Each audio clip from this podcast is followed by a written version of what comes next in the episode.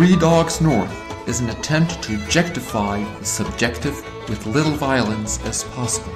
The following has been torn from its origins in space and time and put entirely at your disposal.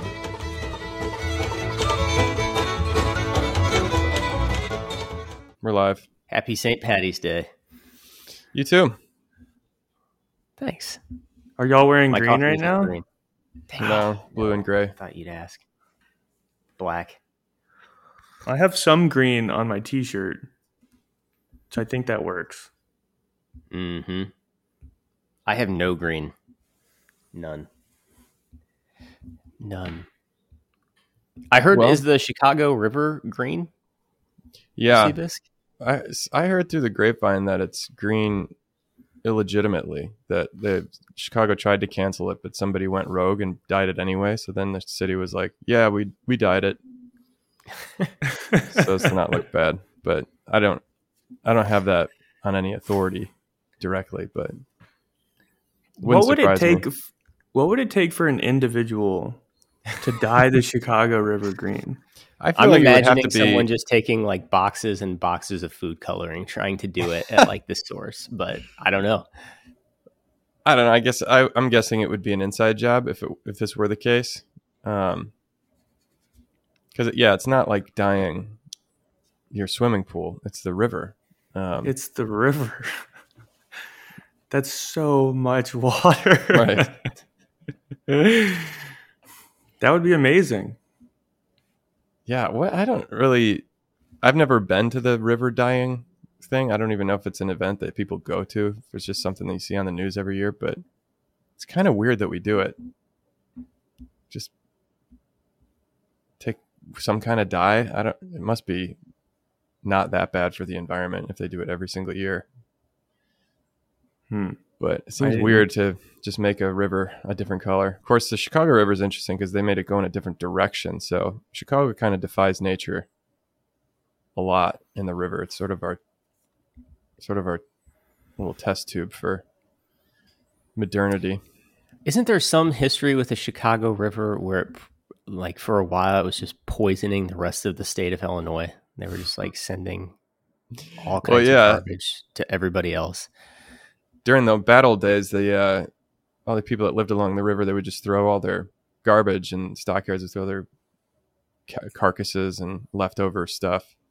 It was just filled with um, rotting flesh and poisonous garbage. Oh my gosh. and um, that was part of the reason I think why they why they made the they built those locks at where the river enters the lake because the um when it would rain a lot the uh the water from the river all that crud would get out to the um the station the pumping station that pumped the water from the lake into the city for drinking um, I might be getting the order of events wrong. That that might have even still been happening after they moved the river in the other direction. But in any case, all of that stuff was going downstate um, and flowing into the Mississippi, which then would flow to the to like St. Louis, which get their water from the Mississippi. So, yeah, I think your I think your statement is accurate that Chicago was poisoning the rest of the world, but they did clean it up. I still we used to do a scout trip where we would canoe in the Chicago River, and uh, I was never so crazy about that. I preferred to go to Wisconsin to some river that wasn't surrounded by skyscrapers because it just didn't feel like clean water, you know. Even still, after all the environmental things have happened, Yeah. there's like Coke bottles and syringes floating next to you. Oh. Oh. Oh my gosh. I know they they dyed the Savannah River green, uh, and I'm I'm certain they do it they do it other places, but it is. You know, I was thinking about that today with St. Patrick. Like, he was just one dude from Great Britain, and somehow his his feast day is like a party celebration it's, which has been transmitted through through the Irish, like I don't know about all over the world, at least all over Western civilization, and just the color green, it uh, it just it's his. That's his color. Yeah, I think it's Ireland's color, the Emerald Isle. So so green there, but it is cool that he, the Irish, first of all, have been everywhere. Like St. Patrick is the patron saint of Nigeria because of the Irish missionaries. Mm-hmm. Um, many parts of the world have a devotion to him, or at least to the feast, because of uh, Irish missionaries, Yeah. Irish Catholicism, which has this Jansenist bent, and we've just spread it far and wide. Earn God's love. Now. Stop sinning. Man, there could be nothing here. I was just. Mm, this is not something we usually like venture into because I want to. Okay, here's what it just it did kind of uh, pique my interest in when you were talking about like yeah, it used to be that all this stuff was happening with like the Chicago River and all this garbage was in it, and it is. I you know no doubt it's cleaned up and everything. Um, but dang man, I find that like whatever is happening culturally, it is just hard to know what to believe. And obviously, this is um, you know, even when you just said said that, I was like, yes, no doubt, it is not what it was, and it's been cleaned up and everything like that. But it just like wouldn't surprise me if it came out tomorrow that it actually isn't cleaned up that much or Right. you know what i mean but it's like it's it's t- legitimately tough to like know what to trust and believe um in th- yeah today's today's world and i know this is getting talked about like all over um the place from like politics and and like the further divide on on stuff. So I don't even really have any concrete thoughts on it besides it's just interesting that I mean that there's like there's a lot there I think in in our times today besides Three Dogs North and Bishop Barron like who do you trust out there? Right. That's my question. Who do you trust out there? Well, I mean, there's the broader topic of the political aspect of that, but I think there's a there's a personal aspect too. Um, you know, the priesthood is not alien to this uh, phenomena phenomenon of you know we ha- there's this institution that people trust and what you say you mean and then all of a sudden things come out and then like all of that trust is lost and then even legitimate voices are like called into question. It's hard because i think human beings we're kind of all or nothing you know? Um, when you realize as a kid that your parents are human beings and that they are imperfect then you're just like okay well you're totally you're to- a totally illegitimate authority. I'm just going to do whatever i want you know that kind of teenage rebellion. Coming to a place of I mean, you just can't go through life without people whose voices you trust. Um, and i think actually parents are a good example of that. Like i would still ask my dad.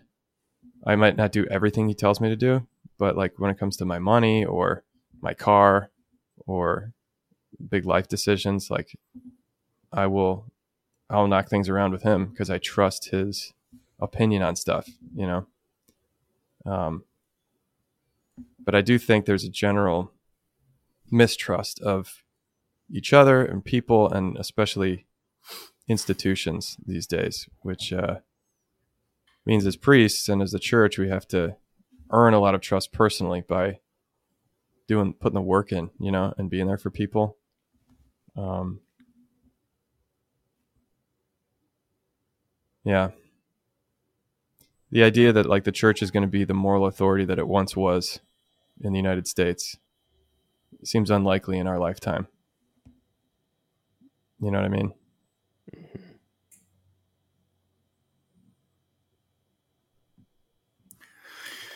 Yeah.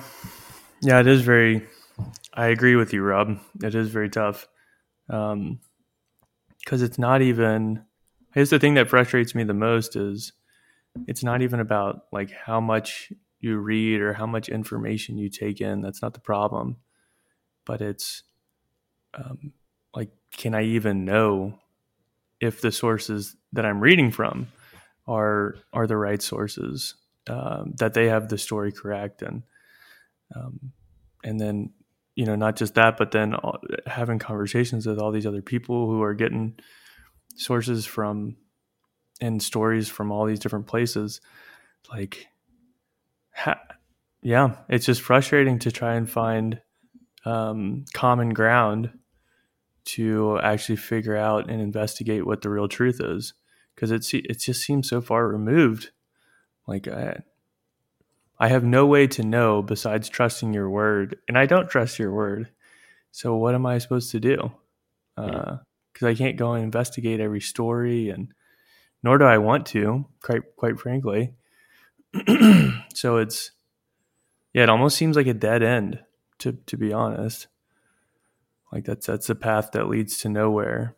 Trying to become, and maybe that's what I found a little bit is being a news junkie and being really up to date on that stuff is yeah it is a path for, for myself that kind of leads to nowhere like well i'm not more peaceful i'm not happier i don't even know if i know more uh, well this is great cool wasted a ton of time this morning watching the news you know so now i'm just even more confused and upset and let me tell you, I know somebody's angry out there. You know, there's a, I don't know too much about this. I read a while ago, but St. Bernard's Steps to Pride, the first one is Curiositas, hmm. um, which I think in Latin means more than just like what we kind of think is curiosity. There's a certain like um, overreaching, not minding your own business as the beginning of getting to the sin of spiritual pride. And I've wondered about that because I, I do experience it sometimes with YouTube or the internet where like there are just these topics du jour where everybody is everybody is uh, broadcasting their opinion about something that's happening today. And i'll come in like halfway into it and be like what is this thing? And google the, the phrase or the hashtag and try to figure out what it is. And I guess to formulate my own opinion on the thing or find the voices that I trust and like, hmm, what, what is this person saying about this, you know? And almost always the, the people, you know, in your camp have their thing on it and everybody else has their thing. And, um, and then the next day it's not even a thing anymore.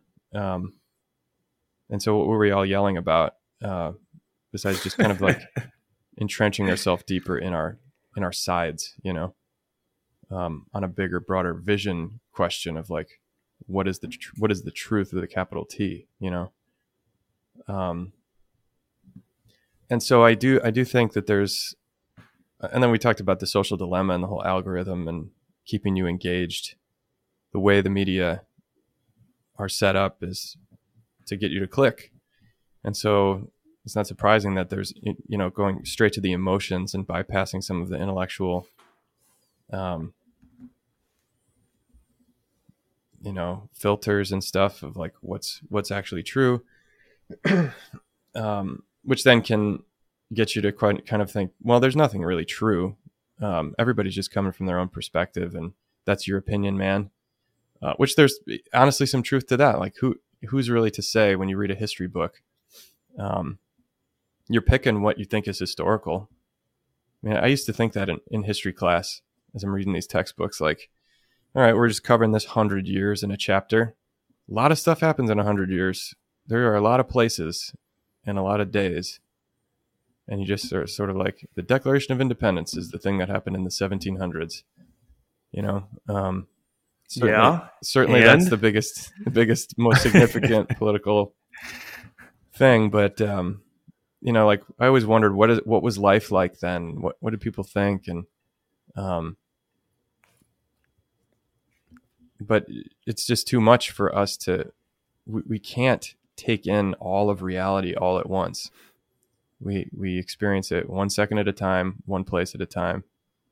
And so when we try to like figure out the big and this is what what happens i think with some of the let's say meta narratives not to say conspiracy theories but like just like figuring out the whole thing and what and what's going on and why it all makes sense and this is why it's happening and like to or the things about like this is when the second coming is going to happen you know 2012 and just how many times you can predict something is going to happen because you know the future and then it doesn't happen and you're like well it's because of this and actually now it's going to happen then. You're like there's just some things we aren't meant to know in advance or or whatever. Like it's much more the the human scale of knowledge is like your sphere, your people, your place, the time that you're living in, and trusting that God has the whole big picture and that you have a relationship with him so you can kind of you can keep walking regardless. And and things do happen bad you know conspiracies do happen and political upheavals and and whatnot. Um you know i've talk, been talking about the Ciszek book because i'm reading it with some students but like you know it can happen that the whole world just turns on you and you can get thrown in a siberian prison and disappeared for decades and but i don't think uh worrying about it is going to keep it from happening you know? Um or like watching a lot of youtube videos about these people are doing this and those, those people are doing that. Because there's no way of verifying it anyway. So I, I think there's two sides. There's some trust that's been lost generally in the culture that um, that people are telling you the truth, but maybe some of it's the the scales coming off our eyes and being like, oh, the newspapers have always had a an agenda, you know. Uh, but then there's also, I think that just the availability of information makes us suspicious of everything because we can just you can Google anything anytime where before something could something was happening elsewhere in the world and you just would read one article about it and then you wouldn't think about it anymore. So it wasn't like it's huge a deal. I don't know. Does that make sense?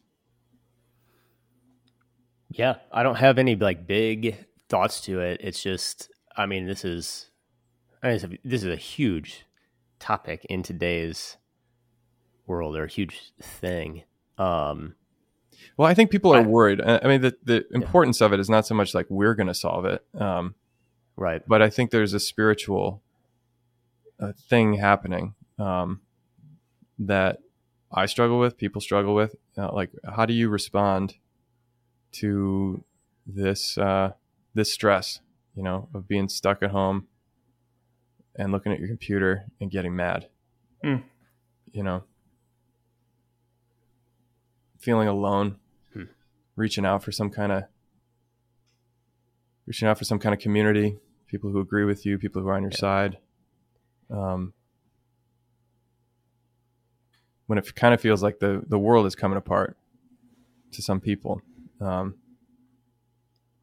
I don't know. Some days I wake up, I'm like, I am done with this. Okay, can we be done now? It's been a year of COVID, um, and I have like a place to go. I've I can still go to Newman. I can still you know we have students, we have to wear masks, but we have people around and things going on. And I know some people who have been working from home for a year.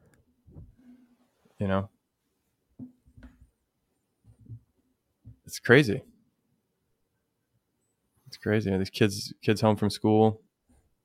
Um, I mean, thank God for Three Dogs North. I'm sure they're all listening to this, and this really uplifting episode is going to help them a lot. Right. but uh here's the man and here's just the the thought that came to my mind. It's it's probably not on topic um or on this exactly but uh yeah my my sister's awesome. And yeah just does like really cool stuff with her kids and um yeah just very much a disciple which is awesome. And so they have um their pastor had been there like a long time and they were really close with him and um, he got moved uh, about six months ago or so. So on his days off he's still like a lot of weeks he'll come up and they just do like cool uh, stuff. They'll pray rosary with the the kids or do stations during lent and they had this little tradition going where they would go to a cemetery and pray a rosary and but they found and um, Father Bill knew where it was, and I can't remember, but they found this like little kind of unknown cemetery, um, just pretty much like in an Illinois cornfield. But a young priest was buried there, and they had this like old kind of like falling apart altar right by his grave. And I, I think the guy died. This is probably wrong, but in like the 1860s, and he was like 29 or something. So don't know the whole story of it, but they found this priest grave and they went there one day a couple weeks ago and Father Bill had had mass there. So it's just like four or five people um you know at having mass like for this young priest who died 150 years ago in the middle of an Illinois cornfield. And I was I just thought that was so cool, man. Like I long for um for that. And I know it's not exactly what we're we're talking about, um, but there's just something um, there's something to it of and I know we probably talked about this in a hundred different different ways, but it's like gosh, Catholicism is lived out locally, or at least has been for two thousand years. And so it's like everything there ha- there is an engagement like with what's happening in the in the world which I think is really really good especially during um COVID, but there's just this like I guess kind of going back to that original thing of like how do you you know know what to to trust and read and and all of that stuff it's just it's kind of the question I think everybody is is asking. No one can have an answer to it. We're not going to answer it.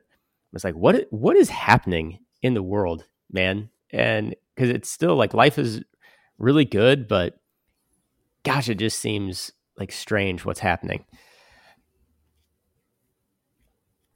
How did they find that that priest grave? That's very cool. Yeah, I don't know. Um, Father Bill knew about it somehow. I don't know if he maybe like had like if, if one of his parishes at some point was like had care over that particular cemetery. I haven't seen the cemetery, um, mm-hmm. but he knew about it. Might have had a burial there. Yeah, I, I don't know for sure, but he knew about it and told him about it. And they were like, "Oh, that's awesome. We should go and see it." Mm-hmm. And they just kind of worked it out that they went and had mass, um, had mass there. And I, the only thing I compare it to is it, you know, kind of the celebrating St. Patrick today, but um, yeah, Father Ed Pelrine would told me the story one time. If he got to when he went to got to go to Ireland, he got to go and have have mass like over some of the graves of his family that was buried in this old Irish cemetery, and um, maybe it's just the Irish in me, but I, I think that's just a Catholic thing, man. Of like, man, there's something there's something really good about about that. Um, I remember him telling that that's where I think he was on a focus trip as well, and he still got some relatives in Ireland, and they were able to work it out to go to this like old church cemetery and found his family, and there was an altar out there, so he got to say mass literally over over their graves for him. Hmm. That's awesome. I I like that as a juxtaposition. Um, I couldn't exactly make the connection logically, but I like that as the juxtaposition to the way we intake news and the way a lot of the way that you can potentially experience life behind a a computer screen or or in a news feed um, you know celebrating mass praying for the dead remembering your your family your your history your tradition i think serves as there's something right about it that's like it's just undeniably good undeniably true. Um, and seems to be the opposite of the Twitter life or of the of the instant news feed. So I, I like that. I don't know exactly why it pairs so well, but um, I think that's right. I gave a talk uh, last night to this discernment group, and um, typically they just ask for like a t- testimony of your vocation, how you became a priest, and some reflections on priesthood. And as I was thinking about it, I just I just jotted down six names. Well, one was a couple, but um, six different personal relationships uh, that I've had as a priest in these six, almost seven years, that were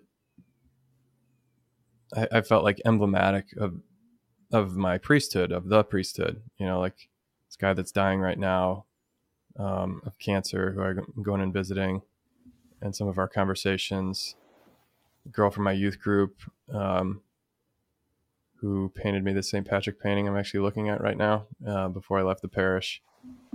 Um, this guy that uh, owns a bar down in down in my old parish that uh, I've stayed in contact with, and now he wants to get confirmed and get his marriage blessed, and just a slow relationship. We started playing racquetball together, and um, Doris, this other couple that um, kind of had to have some hard conversations with in marriage prep, and then later just bore a lot of fruit, and just like things that have happened and that all had grace in them that somehow like my cooperation as much as I didn't know what was going on or feel kind of helpless um, to do anything about that God shows up and shows me something and equips me and tells me who I am. Um, you know, and, and like you could try to explain, I, I guess I was thinking I could try to explain the priesthood from like this high level and try to tell them what it would be like for them to be a priest, you know, if they did it. But there was no way, there's really like no way to do that. Like all you, all I could think to do was focus the camera on a few um, small encounters and say like, leave your imagination to, to broaden it out to your life and the whole life of like what this massive reality of the priesthood is um, it's lived it's lived out a day at a time in very local situations, and um, it has something to do with the redemption of the entire cosmos. But on the day to day, it's like you going and bringing communion to an old person in their house because they're on hospice, you know, and what that means in the cosmic situation is kind of a mystery to you, but you have the sense that like this is reality. I'm living in reality right now. And those kind of moments of epiphany make sense of the rest of it. But I don't know. I, I like that cornfield graveyard mass example because it's it's something so local. It's something so simple, and from a from the perspective of, of a non-believer, completely insignificant. Um, and yet it connects it connects people to someone over centuries you know and there's like you love this guy. You're this is an act of love for someone who's been dead for 150 years. And you're connected to them and you and you you are in reality connected to them in the body of Christ. And you will meet him one day you know and he'll say thanks for saying that mass. You know uh, like in your imagination you you make all these connections but it's like you have to the aperture of the camera has to be small in order for the light to like really project on the back of the screen so you can see reality. Whereas if you try to open it too wide like you lose focus on even the little that you're looking at you take in all this information and you try to figure out like what is going on in the world right now like your question what is happening right now?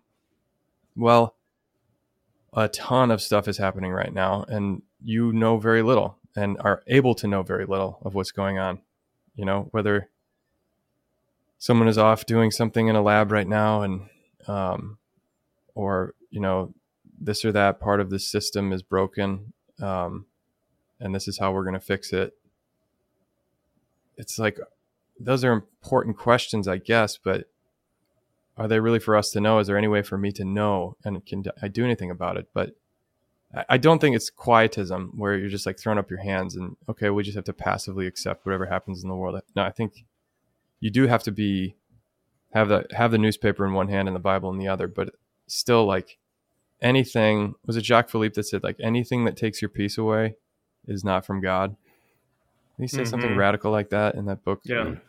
Um So if you had a thought and it makes you upset, and it takes away your peace, like on a spiritual level, then uh, that thought didn't come from God. So stop it. Hmm. Yeah, th- what I'm thinking of there, this is just some recent spiritual direction stuff that was very fruitful for me, and it's nothing, I guess, super profound to to say until it like kind of hits home um, for you, but it just like there is a a demand, um, I think, in anything authentically from the Lord that it is like it is relational. Um, and I remember that was a point that still stuck with me. You said like a year ago, Metz, when you were talking about when you're talking about your anti-Trinity prayer, and you're mm-hmm. talking about then like prayer is communion. Like that's what we're talking. That's what the church is talking about when they talk about prayer. And any any like any type of attraction authentically like of God um, drawing someone is like relation relational and um, it's about communion with him. And that's what's attractive more than any any medium um, as good as as they are. But uh yeah my spiritual director he posed this question that i man i just it really really hit me um as i continued to think about it. But it, it's it's similar of asking the question of like why did like how do you answer the question of like why did Maximilian Kolbe die? And I think a lot of times there's like this response to say like, well, he died for, you know, um, like courage, or he died like in opposition of of this. And it's like, no, I I don't think that's it. He died for like that man that he took the place of. Or, you know, it's like why did Maria Goretti die? For purity, for um, you know, for whatever, for like this witness. And it's like, no, not not really. Like not at the heart of it. Like she died for that guy that hurt her. Um, and there has to be like a face to it in in that way. Does that make any sense? Yep. Mm-hmm. Kind of like in the in the wars. It's always like you don't you're not dying for your country, you're dying for the guy next to you. Yeah. People always say that. Like you can't. Um, actually, we're reading Abolition of Man. My uh, staff and I for we call it Deep Things Club, and he uses that example of dying for your country. Like how if you don't have um, the sort of moral consensus of the ages, whether it's biblical or just a human tradition, natural law, it's hard to it's hard to explain intellectually why it'd be a good thing for you to die for your country. If, you know, like a, from a utilitarian perspective, for instance, like, well, some people need to die so that others may live. Then your, your natural question, well, why does that have to be me? Why would I do that?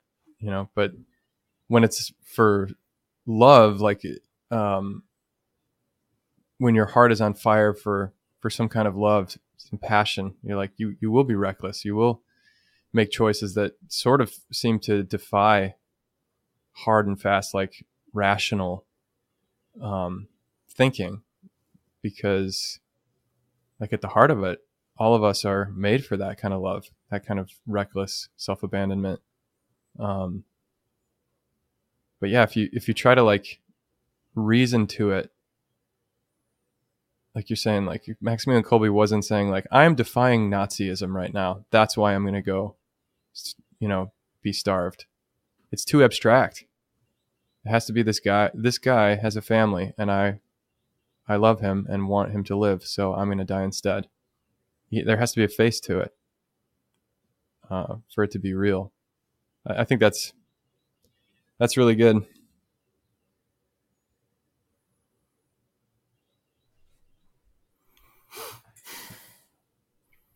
I'm trying to think back to back to kind of the beginning of how we got into this conversation. It was the Green River.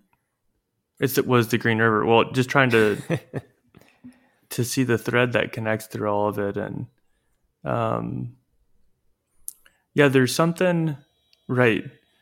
because it, it's not necessarily that yeah in many cases the information is is bad and maybe it's not communicated well or it's communicated with a lack of charity or integrity or honesty you know when we look at the the big picture of how many people live their lives consuming what they consider to be truth to some extent there's a lot of holes that you can poke into it. But it's not so much about the the content which it is a little bit but i think it's something like the methodology of the way that we produce and consume news is not conducive. It's not how humans it's not human.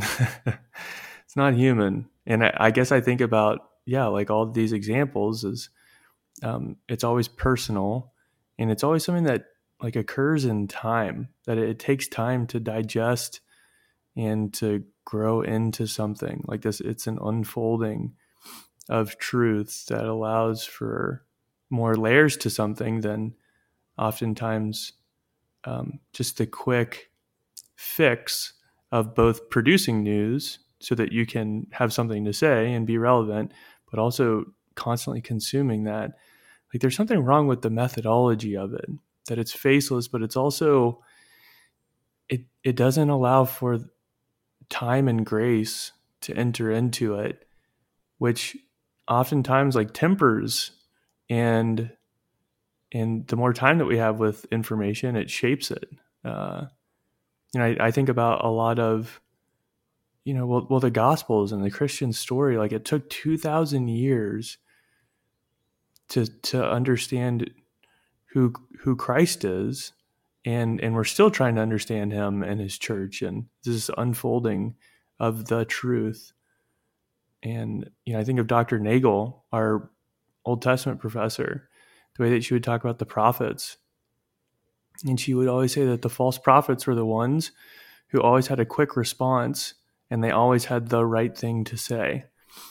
But the true prophets were the ones who had to like sit and wait for the word of God to come. They didn't always have the right answer. Um, they didn't always know exactly what to say or or have something to say. Um, but they would just wait and allow it to occur and when God's grace and God's time made it available. Um, and so like just the aspect of yeah, the methodology I think is a is a bigger problem than the actual content.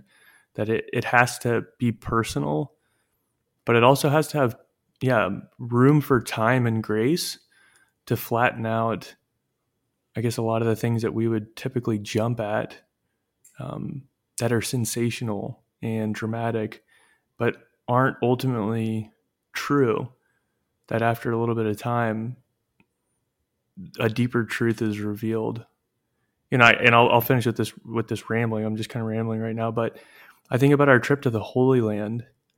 Like there was something very special about being able to go to spots in the Holy Land and to experience it over like two months over you know eight or nine weeks something like that where you could come back to a place and then just sit there and then allow time and grace and like this relationship with with a place or with a people to deepen in that made that trip something unbelievable um, that you know kind of shaped me and changed me in a in a really significant way.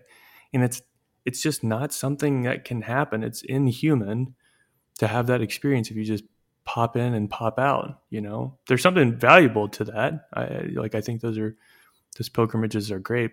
I'm saying there's something special and unique about being able to sit around and allow something to kind of sink into, like to saturate your bones and to give it time to turn it over, turn over thoughts and turn over experiences um, it seems to be a, the, the much more human way to experience life instead of to consume information. Yeah, that's also very good. I, I think the technology and stuff we blame it a lot. Um, oh, it's social media is driving us apart and all this stuff, but it's really how we use it. Um, but I think of like Jayber Crow. Um, you guys both read that, right? Mhm. Wendell Berry Mhm. book. Yeah. So good because it, it kind of takes you through a lot of the technological technological developments of the turn of the century, early 20th century, and um, shows how it changes the face of the country and small towns, but also just through this lens of this one guy. And when he gets a car, like he used to have to walk to the town where there was like stuff. He lived in that small little village where he was the barber, but he, every once in a while had to walk into the bigger city, and it would take him hours to get there. And he'd just walk along the road and run into people who were also walking and have conversations and or just be by himself and thinking about stuff and um, then he gets a car and now it only takes him a few minutes to get to town but now all of a sudden he's super impatient to get to town and anytime there's anybody like you know with their horses or something in the road. He's like oh get these horses out of the way. You know like he was never in a hurry before. He was never bothered as much by other people as when he was able to go faster than everybody else. Um, and he he wondered about that like why why has the car made me impatient? Um, I think our ability to know at the speed of light what's happening on the other side of the globe um, has made us impatient for information and knowledge. And you know when you you meet somebody truly wise you know like some of the priests we we knew in seminary and just some of the some of the figures. Dr nagel's another example. Um, people who have reflected on the mysteries for a long time and have not been impatient for like getting it. Hmm. um, you know sometimes I, I i think i certainly felt like this in college when i started along the, the path of discipleship and I, I see it sometimes in students doing the same now is like okay when am i going to get like when am i going to figure it all out and be perfect and not sin anymore you know? Um, once that becomes the goal it's like i don't know i just uh yeah that's the goal. Eventually we're going to be saints but how that happens in god's whole plan and our my, takes this long reflection and relational trust and growth that doesn't happen overnight and we are in a culture in a situation right now where you can have um, goods delivered to your door in a box the day after you click a button you know like we're just so we're so ready Yeah. for the thing now that Yeah. the kinds of goods like wisdom knowledge understanding those aren't that kind of thing you know um, i can't watch a youtube video into becoming knowledgeable about life you know it has Yeah, to that's- be lived That's true. That's somebody. I was watching something recently, and they just kind of made the Oh, point. Rob, you're cutting out on me, It is. buddy. It's like there is something kind of driving. I'm just talking about me, you know, but there is this desire for like solutions and answers because, like, you know, I don't know. I think that's a natural question of like, I can, yeah, order anything I want and it's here the next day. Like, why can't we just have that with the deep things, you know, and like the deep ponderings Mhm. of of life and but life's a hard game man that's somebody said that the other day and i was like man that's a good line of life is a really really hard game um no one makes it out alive as they say you know that's why um Mm. we, we like it does it comes back to like uh, where we place our faith and and hope um because it's you know the same end for for everyone um in, in at the human level um and that's that is a tough game and you want like there is a longing just for like man how do i do this and what does it mean and um those things like yeah that's it like you can't at least in my experience that doesn't that doesn't work just watching watching a quick youtube video on it but at the same time then it's like i i need like full on espn coverage of the upcoming march madness because Absolutely. Illinois is a one seed and i want that Okay, and i well, need it That's Yeah, a microcosm and right so- there. Of like, I want to know the future. This is not, this is not knowledge for you to have. Right but i i need the full coverage on that um and I need it now. Yes. Uh, well, obviously there are exceptions to it. So I mean, it's- right. Right. March Madness is clearly one of them that the Lord instituted. Um, yeah, I agree, man. I agree. Yeah. Well, I got to get going, but I do want to say in the hard game of life, you guys are both huge losers. So Dang it. burn. I'm just gonna, I'm gonna sit with that one Yeah. and just. uh Actually, you know what? The only way to win is to lose. oh, I thought you were going to say the only way to win is not to play. What? what? Play that back. Play that back. Did Yeah. you hear that? we were just talking about that the other day. Uh, I think it was Scott who's who quoted himself once in a homily or something like that. He's like, ah, "That's something I said the other day." I can't remember the example, but let's rewind rewind the tape. What did I just say? That was that was wisdom. Take note. Wisdom, be attentive. Can you say that about yourself and it still be wise? Yeah. If you're humble and you know it, then you're not. If you're humble and you know it, clap your hands. Hey, do less, be more. Whoa. What. What? We're human beings, not human doings. Oh, mind blown. There's your T-shirt for you. Dang. No, what if I was a human doing? Like, what does that even mean? You know what? I'm just going to draw the line. I'm going to push back on you there. Okay. I am a human doing. This whole time that we've been talking, I've had an ab flexor workout machine on my abs so that I've been doing an ab workout.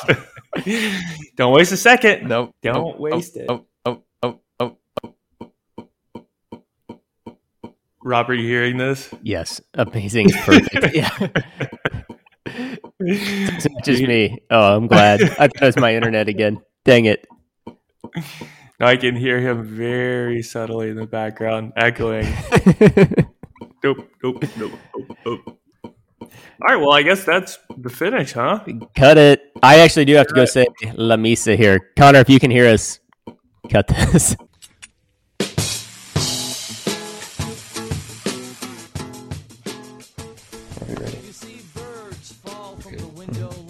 Three Dogs North are Juice, Seabisc, and Michael Metz. Conversations have been edited to sound smarter. Audio and transcripts of this episode are exclusive property of Mundelein Seminary and may not be rebroadcast without the express written consent of Major League Baseball. down